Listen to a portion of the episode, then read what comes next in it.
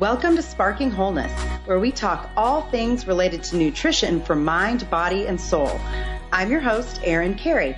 I'm a survivor of bipolar disorder and a self-proclaimed nutrition nerd who loves asking why. As a certified integrative nutrition health coach, my goal is to help people find balance, and I want to help you find ways to spark wholeness in your life. For more information, check out sparking wholeness dot com or on the Instagram handle, Sparking Wholeness. And now, get ready for today's awesome show.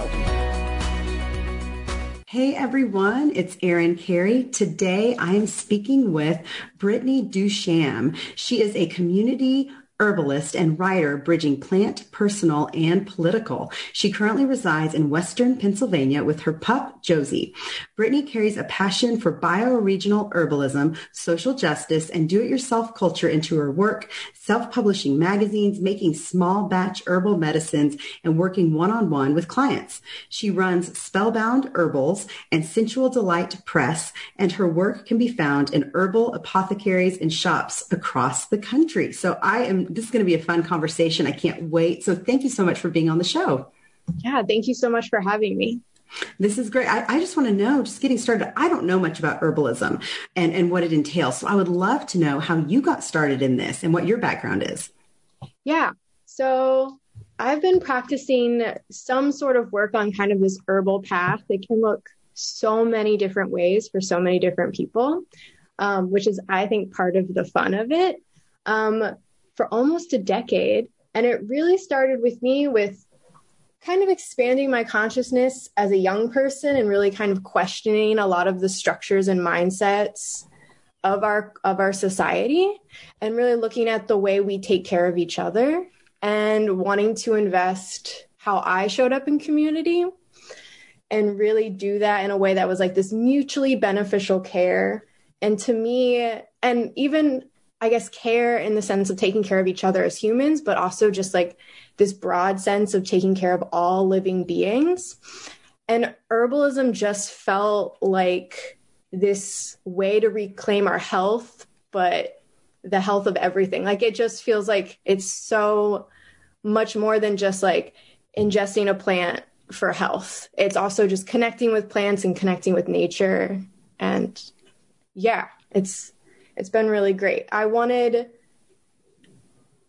I got really curious about just kind of like folk remedies and wanting to heal myself with stuff in my kitchen was kind of like the start of like doing a lot of Googling of like, how can garlic, you know, and this is something like I feel like is more done today. And there are like lots of blog posts, but a decade ago, even as like an eighteen year old, that felt really new and foreign to me. So just learning about my kitchen, kind of like kitchen herbalism, and then expanding out to really feel a much more intimate connection with the world around me and wanting to know what plants were growing outside my door.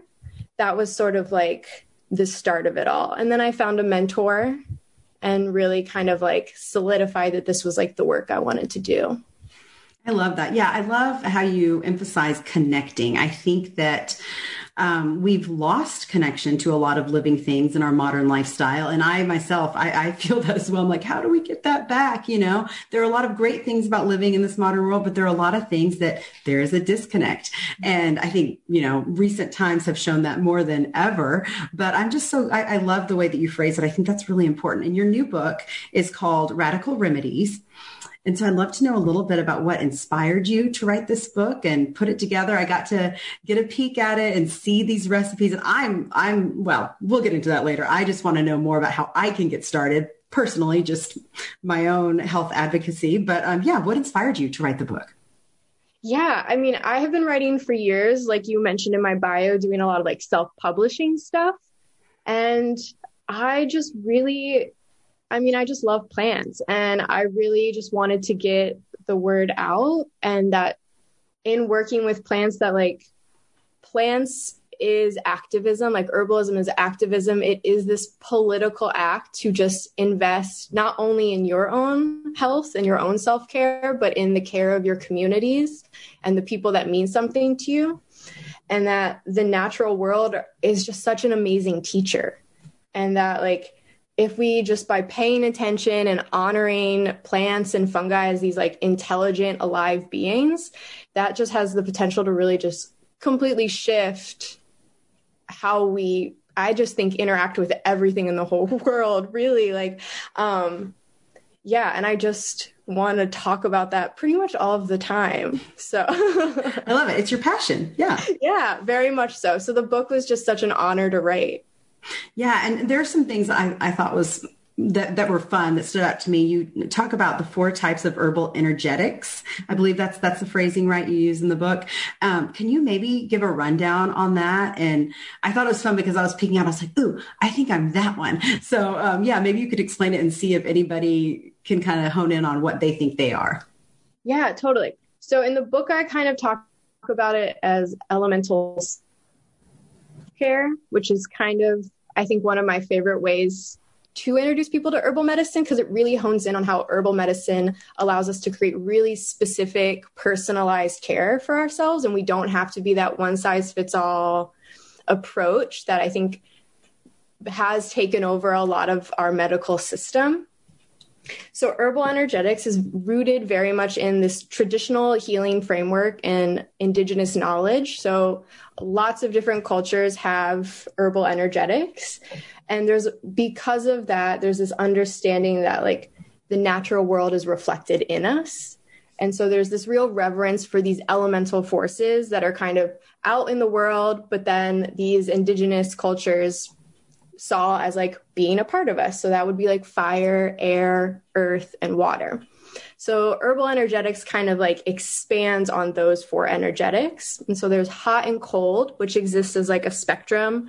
And then there's like moist and dry. So everyone kind of exists within those polarities, kind of somewhere in a spectrum, which I know can seem a little confusing. But it really just kind of comes down to like, what is our unique constitution, right? So a simple way to look at it, I think, too, is like, we're already kind of intuitively doing a lot of energetic assessment. So you get a burn and you grab like aloe vera, or you spray yourself with like rose water when you're feeling, maybe your f- face is feeling a little inflamed. So a sunburn or inflammation would be like hot, and then you're grabbing for those cooling energetic herbs. And so it's pretty much just expanding on that. It can be really complex. I really try to break it down in the book with lots of helpful charts, and also really encouraging people that, especially if you have like complex chronic health stuff, seeking out an herbalist Um, to work with, who can help you kind of identify these herbal energetics and where you exist on the spectrum, can really be life-changing. It's a huge way in how I work with clients. And I love just introducing that to people, because it, it can also, so it's our, we have these base constitutions, but then also different body systems, and then the interplay between those body systems and even tissue states can all have different kind of energetic, almost like conversations that they're mm. going. It's really, it can be quite beautiful and poetic, and like a fascinating kind of lens to look at the body in relation to, again, the entire world. Um, I feel confidently that I, in the book, it's very accessible for beginners, but I also, again, I love to nerd out with clients about this. And I think if, if in reading a book, um, you're kind of like, huh, I want to know more, um, highly recommend working with an herbalist for, for like energetic stuff. Yeah. Yeah. No, I love the individualization of that. That is really cool and really helpful for a lot of people. I want to pause our conversation real fast and definitely give a thank you to our sponsor for today's episode. Today's episode is sponsored by Indeed. That is spelled I N D E E D dot com. Now, just like we're talking about individualization and herbs and wellness, hiring, the whole hiring process is about individualization as well. And it's also as much about what you say yes to as what you say no to. So it really helps when you can narrow down the list to only the really great choices first. So you're not choosing between good and bad, but good and great. And that is what you get with Indeed. Indeed is the job site that makes hiring as easy as one, two, three. Post, screen, and interview all on Indeed. Get your quality shortlist of candidates whose resumes on Indeed match your job description faster. Only pay for the candidates that meet must-have qualifications and schedule and complete video interviews in your Indeed dashboard. Indeed makes connecting with and hiring the right talent fast and easy. With tools like Indeed Instant Match, giving you quality candidates whose resume on Indeed fit your job description immediately, and Indeed skills tests that on average reduce hiring time by twenty-seven percent. That is huge. You can choose from more than one hundred thirty skills tests, then add your must-have requirements so you only pay for applications that meet them. According to Talent Nest, Indeed delivers four times more hires than all other job sites combined. And according to ComScore, Indeed is the number one job site in the world with more total visits than any other job sites. So what does that mean? That means if you're hiring, you need Indeed. Get started right now with a free seventy-five dollars sponsored job credit to upgrade your job post at Indeed.com slash Spark. Get a seventy-five dollars credit at Indeed.com slash Spark. Indeed.com slash Spark. Offer valid through June thirtieth. Terms and conditions apply. Now, Brittany, getting back to your book, I uh, I just loved it myself and loved just the layout and how pretty it is. So, I mean, it kind of sounds like what you're saying is that your book is more kind of like a starting point for someone who just kind of wants to dip their toes in and get started with learning more about herbs and the different needs and what to do with them. Is that is that right? Yeah, definitely. I I write about a lot of plants in the book, so the charts are very much kind of like, this is what a, a hot constitution type would look like. This is what a cold constitution type would look like. The same with like moist and dry. And then I kind of break down the plants that I write about in the book.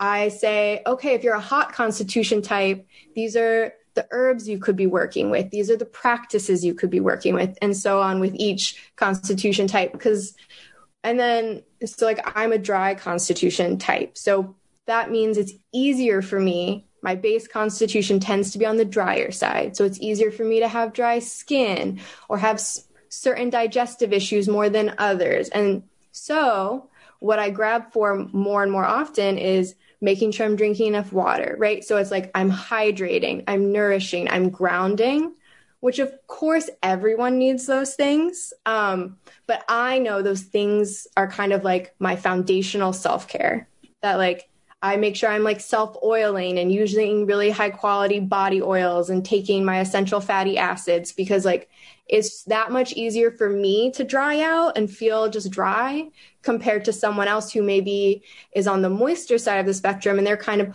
always a bit sweaty and they maybe have really oily skin. So they would work with completely different foods, herbs, and practices. I love that. Yeah. Okay. Because I was trying to figure out mine and now I can't remember. I thought it was either moist or hot, where it's like you're always going and inflammation is an issue and redness, because I've got a lot of redness in my skin. Is that, which one is that? That would be hot. The hot oh, constitution. That would be hot. Yeah. Okay. So th- I think some of the recommendations for hot, I was like, oh, I kind of am already doing this. Like rose water, I believe, was one. And what are some of the other one for people that, that are hot? Well, it really depends on, again, this is where it can get all complicated, but how the heat shows up and in what body system, right? So mm. there are going to be different herbs. So if the heat shows up in skin stuff, rose water is excellent. There's this root called burdock root, which can be really, really great and cooling, violet leaf. But let's say you have a lot of heat. Heat can also show up in our mental and emotional states. Mm-hmm. So heat can also show up as like someone who's quick to anger or a lot of excitation mm-hmm. and anxiety. So then you would look for cooling nervous system herbs. So that would be actually rose again is just excellent across the board.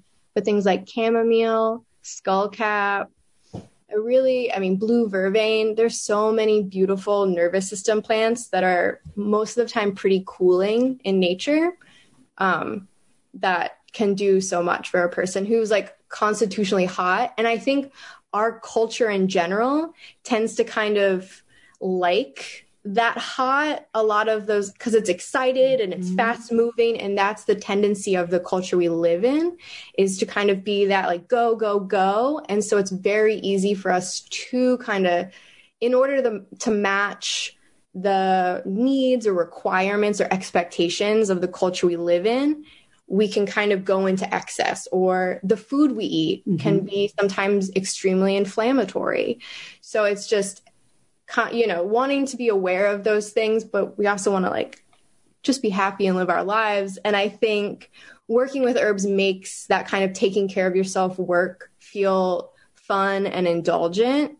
And you also get to kind of have this like, yeah, it's super cool that you kind of intuitively already knew that, right? And I think we all have that general awareness of what what our bodies need. And I think elemental herbalism or elemental self-care really just kind of taps into that knowing that we all have. And I think that's so cool.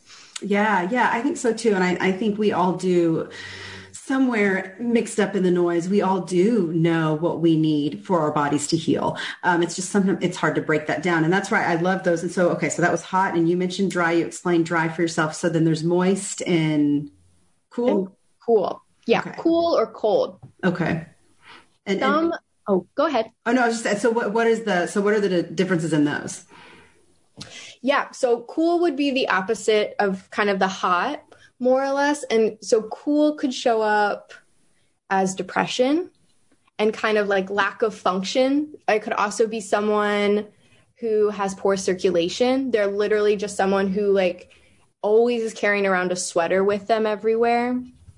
Um, that kind of thing. And then moist would kind of be that like oily skin, tendency to be on the sweatier side. Maybe they're going back into that like mental, emotional. Maybe there's someone who like gets a little more weepy and sentimental more often, or part of just how they experience emotions is through just crying. You know, there, there, we all have these different ways of being.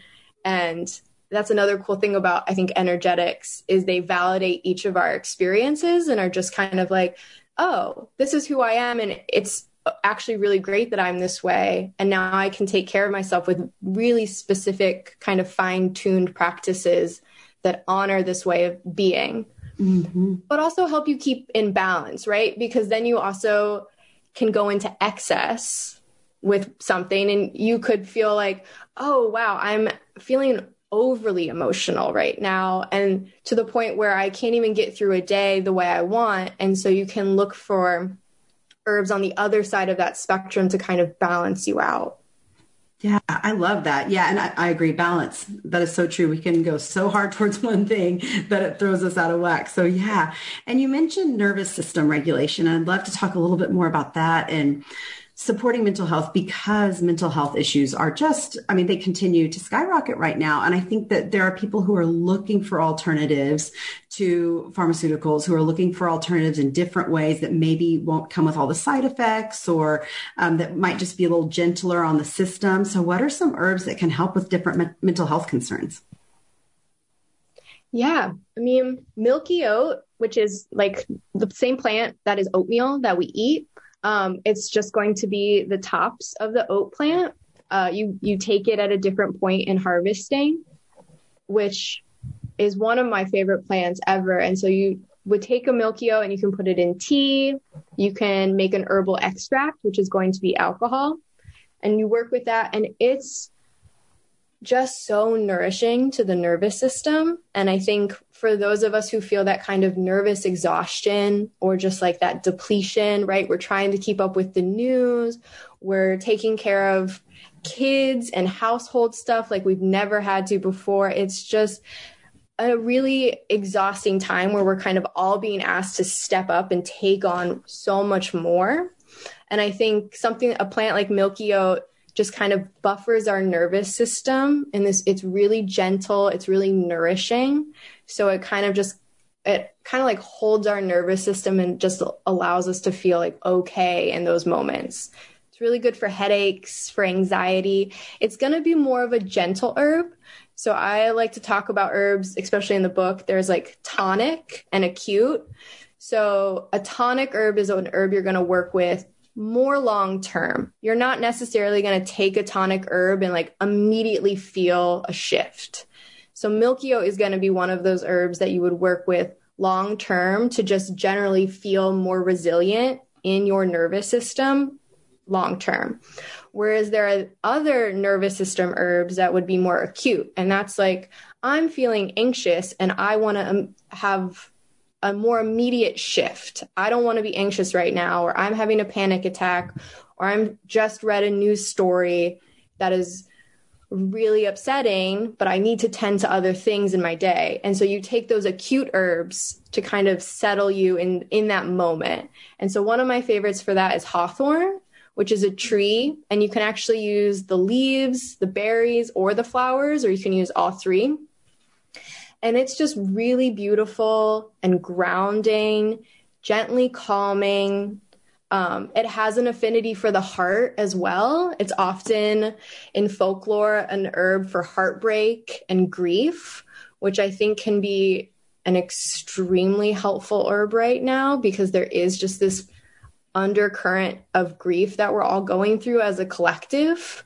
Um, so those are two of my kind of go-to herbs. I also like a plant called blue vervain, which can be really great. It's also deeply grounding. So it's going to bring, it's going to help bring you into your body, help bring the energy away from kind of the swirling thoughts, the mental chatter, bring you into your being, help with calm. It also is an excellent herb if you tend to hold tension in your body, especially tension in your neck and shoulders. So if you're someone who just is always kind of tense and has a lot of muscle tension and then perhaps muscle pain because of that, especially like tension headaches, working with blue vervain can be really excellent. It's also a bitter, which we'll maybe get to touch on with some digestive talk, but bitter herbs really help kind of jumpstart digestion.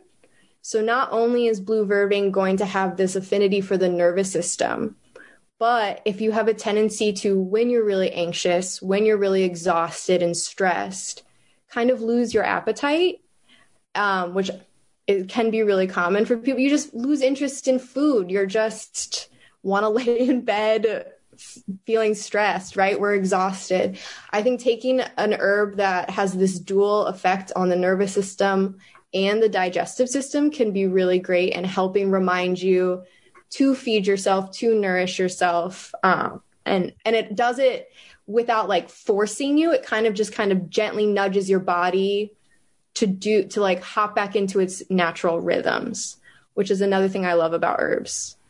Yeah, I like that. And I like, that's interesting that it also impacts digestion because, you know, the gut brain connection is a real hot topic right now. Um, and you do, you refer to gut health a lot. You are very aware that that's a thing, which, I mean, it is a thing, um, depending on who you're talking to, you know, but yeah, I, I'd like to know a little bit about other things that are healing for the gut and digestive dis- disturbances. Because of course, if we're working on the gut, we're impacting our brain. And uh, yeah, I'd love to hear those. Yeah. Um, so since I just mentioned bitters, I'll kind of mm-hmm. piggyback on that. I think working, well, there's two kind of powerhouse herbal kind of categories that I go into in the book. So one is going to be herbal bitters and the other is herbal like aromatics. So I'll start with bitters because I, bitter taste is just so important to our our well-being. Um, it really kind of starts by just even getting us salivating before a meal, and that salivation in our mouth then jumpstarts our entire digestive process in this really powerful way. So even with like nibbling like a, a salad green, you know, something like kale, not kale, you would want to cook the kale first, but like arugula, something like that can really kind of like shift our entire ability to digest food well. Um, dark chocolate also does this. which I think is a fun way to like get people a little bit more excited about their health. Um, it doesn't all have to be just vegetable greens. Um, but herbs that do this are going to be dandelion root, burdock root, artichoke leaf, but also a lot of the nervous system herbs, which would be like the blue vervain that I mentioned, even chamomile. Chamomile, when you would drink a chamomile tea, if you would t- were to let that steep, so sit in the water for a little bit longer, an extra few minutes, and tasted it, you would get a lot more of the bitterness. So again, that's going to help that dual. You're going to get the like the gut, brain, the calming effects, but you're also going to help your body digest your food. So bitter herbs help jumpstart digestion. They help with sugar cravings. It's actually something that I think is really fascinating is that a lot of times our craving for sugar can be a craving for bitters. So your body is wanting, and when you think about dark chocolate, how often we crave, we think we're craving sugar, but the root craving that our body is like deeply yearning for is actually that bitter taste. So I have had amazing results with clients where they come to me with blood sugar regulation problems, sugar cravings, lack of appetite, and we make them a bitters formula. And we can even make a bitters formula with nervous system herbs. And so we put them all in one formula and give that to them. And it can completely shift how they're experiencing food, their sugar cravings. It it's can be really a really impressive experience to watch someone entire entire digestive system process shift just with like one one bitters formula. Yeah, that's uh, just a note on that. I have actually started taking bitters before meals too, just because as you age, you lose the enzymes and things you need to break down your food. And I'm just stressed, you know, we're all stressed. And I know if my body is in a stressed out state when I'm eating, digestion slows down and that's not good. So yeah, I'm a big fan of bitters, but I will say I'd love to know because I don't, I've never asked anyone this, so don't think I'm crazy, but that's the same thing you put in like old fashions, right? And cocktails. Totally. Yes. So a bitters formula that you might make as an herbalist might be a little bit stronger, but it's the exact same thing. So I think I'm so glad you brought that up because that's like a great, if you're someone who already has a little cocktail set up at your house, or maybe you just don't want to go. I mean, the bitter taste is something many of us wouldn't find appetizing. Right. So I think cocktail bitters are usually a little more subtle. Um, they are using more like the citrus rind. They're a little more like flavor forward. So that's like a great place to start. And then you just add it to your sparkling water and you're helping your digestion in that process. That's so interesting. So a cocktail bitters could substitute if you're not ready for the hardcore bitters. Yeah, yeah, yeah. And that's my favorite thing about plants is it, it really allows you to like, the plants will meet you where you're at. If you're, there are even like, let's see. So I mentioned gentian. Gentian is a plant that is very bitter. If you're not ready for gentian, you could work with burdock root or dandelion, or you can find a blend with all of them, you know? And so it really, you, herbalism allows you to kind of fine tune your needs. Um, and a lot of different companies make bitter blends, um, a lot of different herbal companies. But then, yeah, there's now all of these fun. I think there's a huge resurgence in like craft cocktails mm-hmm. where like people are really nerding out on making more cocktail bitters, which you can have so much fun with. So let's talk about adaptogens, because that's a really... Well, in, in my world, I've been hearing a lot of buzz about adaptogens, adaptogenic herbs, and how they can be helpful, especially in times like what we're going through right now. So I'd love to hear what those are, what they do, why they're being talked about so much. Yeah, uh, adaptogens are fascinating. It, I will admit that I am a little bit, I'm not skeptical of adaptogens. I'm not skeptical of the power of plant medicine by any means ever, really. Um, but I do kind of like to give a disclaimer with adaptogens. So I'll kind of go into what they are. So it's really simple. An adaptogen is just an herb that is going to help your body adapt to stress. Um, so they usually to be an adaptogen, there's usually some sort of neuroendocrine system effect that the plant is doing. The plant is usually modulating your, usually through your adrenals, but there are different like nervous system, endocrine system kind of interplays that an adaptogen is kind of working on.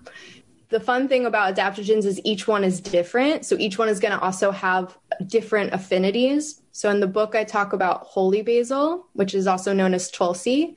So holy basil is this really great adaptogen that not only helps with like chronic stress and fatigue, but it also is this powerhouse respiratory herb.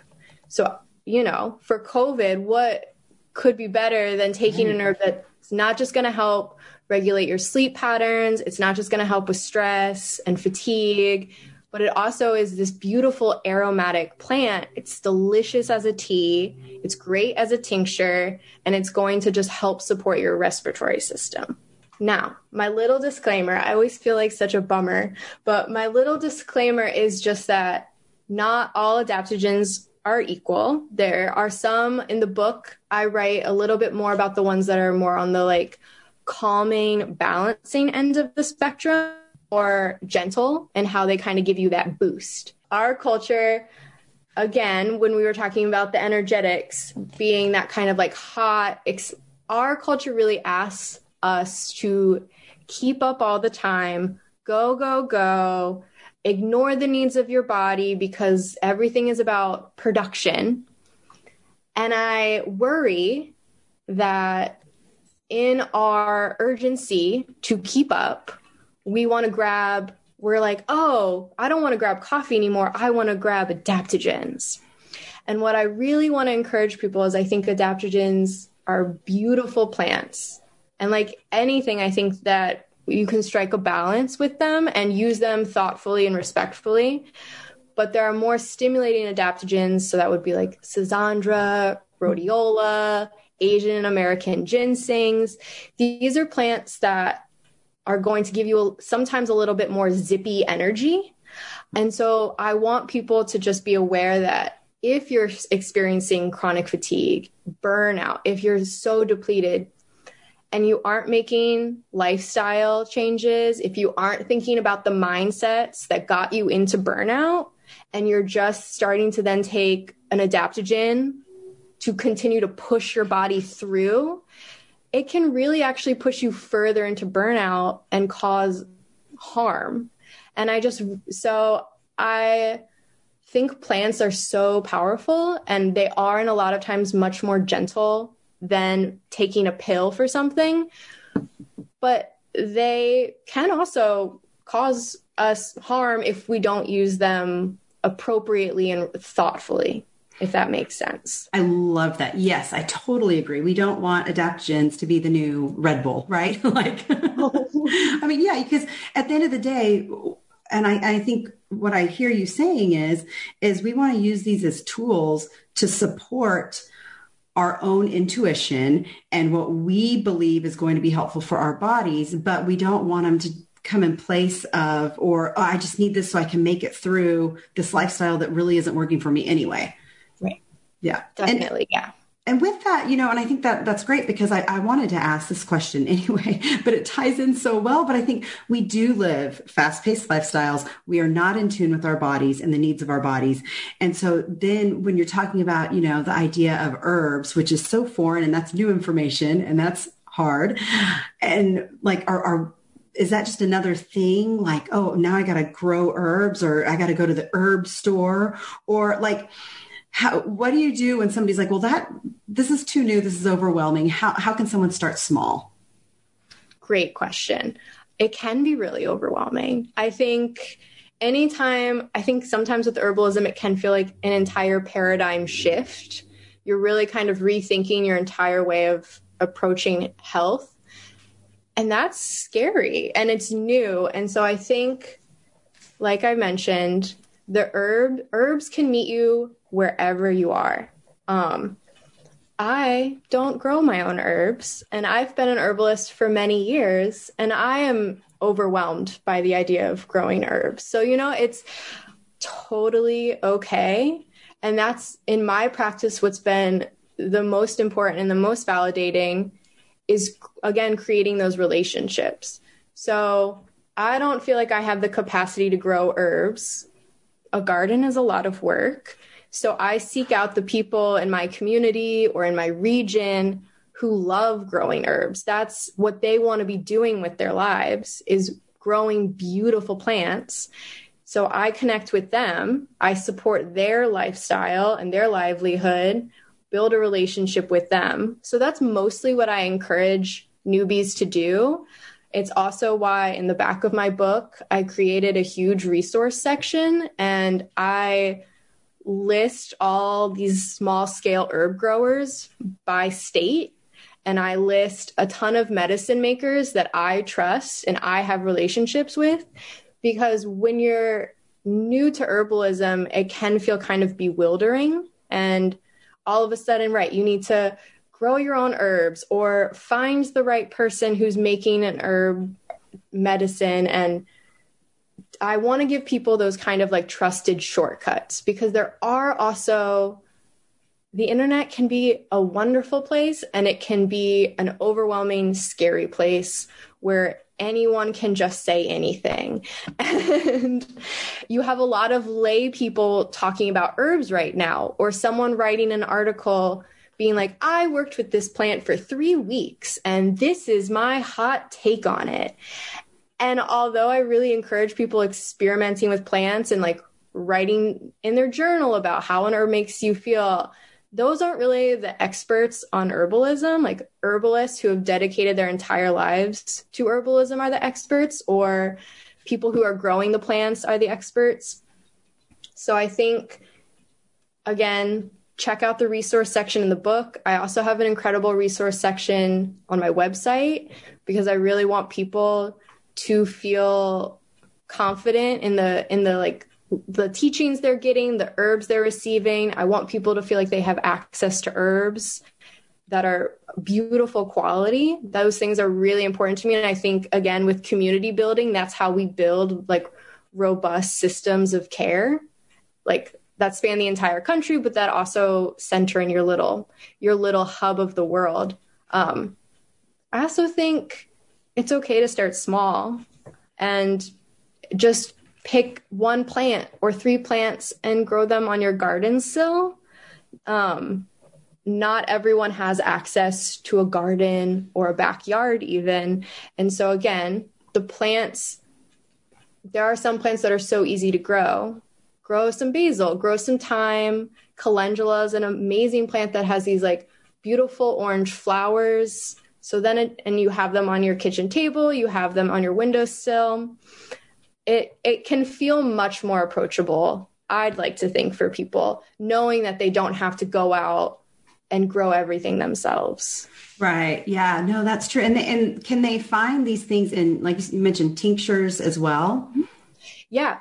Lots of medicine makers make tinctures. You can also go, if you have a Whole Foods or any kind of like natural store co-op in your area, there's a company called Herb Farm that's really, really trustworthy. They're based out of Oregon, so they make herbal tinctures.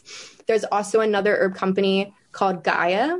Gaia makes supplements. So if you're someone who you want to try herbs, but maybe taking a lot of the herbal tinctures don't taste great. Um, so taking a capsule, I think, is a lot easier for folks. Um, both Gaia and Herb Farm are higher herbalists. They pay their employees well. They grow their own herbs in the United States. So these are, to me, really good companies that, again, if you're just wanting to maybe try one or two herbs or try one blend of herbs, they're like a great start for people. Yeah. Yeah. I've, I've heard of both of those and I've used both of those. So that's, that's great. That's good to know they're good quality, because you're right. You don't know, you know, like it's, and it's, everybody's always coming out with a new thing. Um, it is real trendy to dig into these other things and make new formulations, and gosh, it, there's a lot out there. So that's, that's good to know that those are good standards to look for. Um, so what, do you, what do you hope is the biggest takeaway from anyone who reads your book or, or reads your work or um, hears what you have to say on this show? Oh man, I just really want people excited about plants. I want people excited about plants. I want I would love to think that people are thinking more critically about their relationships with themselves, their relationships with other people in their community, and even just the relationships with the plants. So how do you think of the dandelion growing in your yard? You know, do you think it's a pesky weed and you spray it? Or do you look at that as just another part of your community, and that dandelion has as much to teach you as I do? Because I feel like the dandelion teaches me so much every day. And I just really, I think too, that especially with the pandemic, but even just our modern age, isolation is such a hard experience that we're all trying to figure out and navigate in our own way. And I think when you can walk outside and the plants feel like your friends or an extension of your family, that's this beautiful way that you get to feel less alone in the world. And I know that has been one of my biggest shifts in my experience of mental health, is when I'm feeling sad, or I lived alone for many years. Thankfully, I don't have to like live alone right now, but I have many friends who are navigating this pandemic while living alone. And when they can go on a walk and feel like they can say hi to a tree, you know, and they're not necessarily talking to the tree, but it's that acknowledgement of like, you're another being and we're all existing in this wild moment together. And that tree offers healing, or that dandelion offers healing, which can feel like really nourishing and empowering. Yeah, I, you know, I'm so glad you mentioned that, because I have been so obsessed with trees lately that I'm like, do I need a new midlife crisis where I just go study trees and be a person who knows all about trees? Because there's something soothing about being around trees and nature for me right now. And I know it has to do with all the stress we've been under, all the Zoom stuff, everything that's on Zoom, everything that's virtual, staring at a phone screen.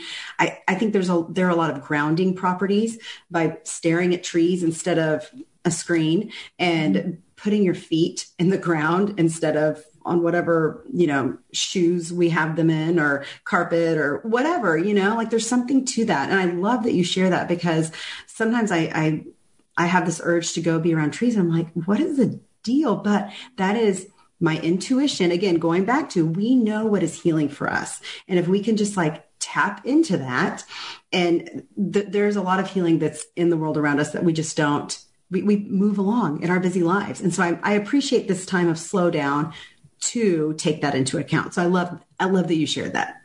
Thank you. Yeah. Yeah. Trees are, trees are magical, wonderful beings. So I feel like as a young person too, like that was one of my gateways, was either sitting at the ocean growing up in Florida, or going on walks and sitting under an oak tree. And I feel like I recognized, even though I didn't have this language of, of health or healing, I knew as even just a teenager that I felt better when I sat next to the ocean. I think there's something humbling about these trees or these natural places where they do kind of give us that perspective. They bring us into our body, and they remind us that we're part of something bigger, and that the little, the little anxieties of our day, of course they are important, but in that moment we can just kind of let go of them.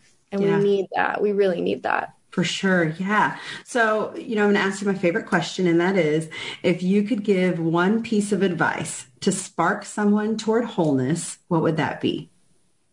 Ooh, I like this question.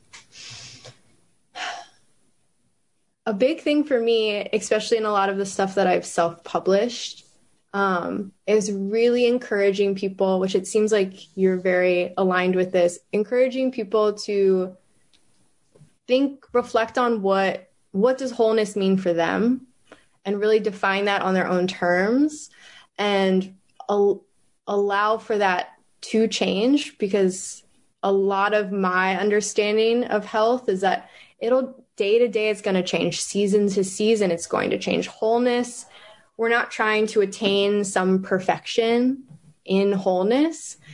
And I think what I want to spark with that is that the plants, medicinal herbs, have always been there. They have always been a part of, of how we understand ourselves and understand our wholeness. And so knowing that if you're getting started on thinking about holistic living or healing, the plants are there for you, and that like they, they are rooting for you and you're not alone in this would definitely yes. be like my advice.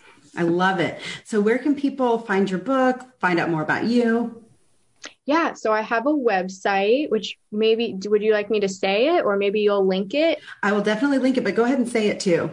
Cool. It's going to be spellbound herbal dot com. So that's a great way to find me is, and then you'll also get to see all of those resources that I was talking about, which I'm very proud of. I'm also on Instagram, which would be Spellbound Herbals. So one has an S, one doesn't.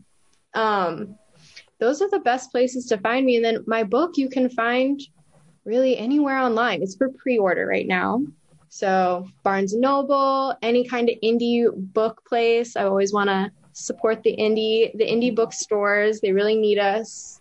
It's of course at Amazon. So yeah, wherever you would think to pre-order a book, that is where you can find mine. Great. Well, this was such a fun conversation. I knew it would be. I was looking forward to it. And I just, I know I learned a lot. I know listeners probably learned a lot. And so I just appreciate you taking the time to be on the show. Yeah, thank you. This has been a really great conversation. I've really enjoyed it. And I love talking about plants. So thank you for giving me time to do that.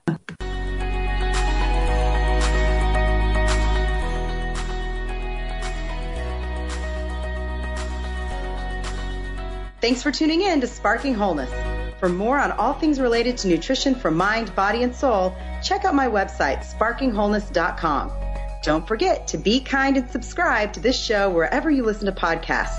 And to be really kind, you can leave a nice review. I like those.